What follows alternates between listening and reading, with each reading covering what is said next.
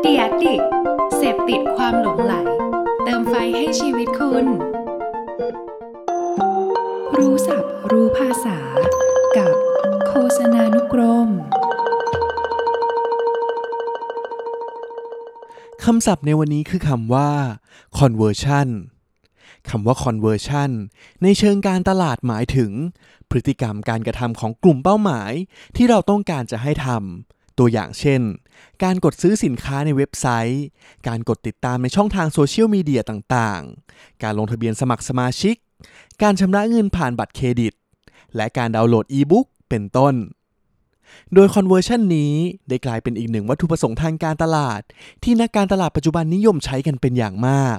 ซึ่งนักการตลาดจึงต้องมีการวางแผนกลยุทธ์ให้เหมาะสม เพื่อสามารถสร้างสรรค์ไอเดีย และใช้งบประมาณอย่างคุ้มค่าสูงสุดนั่นเองครับ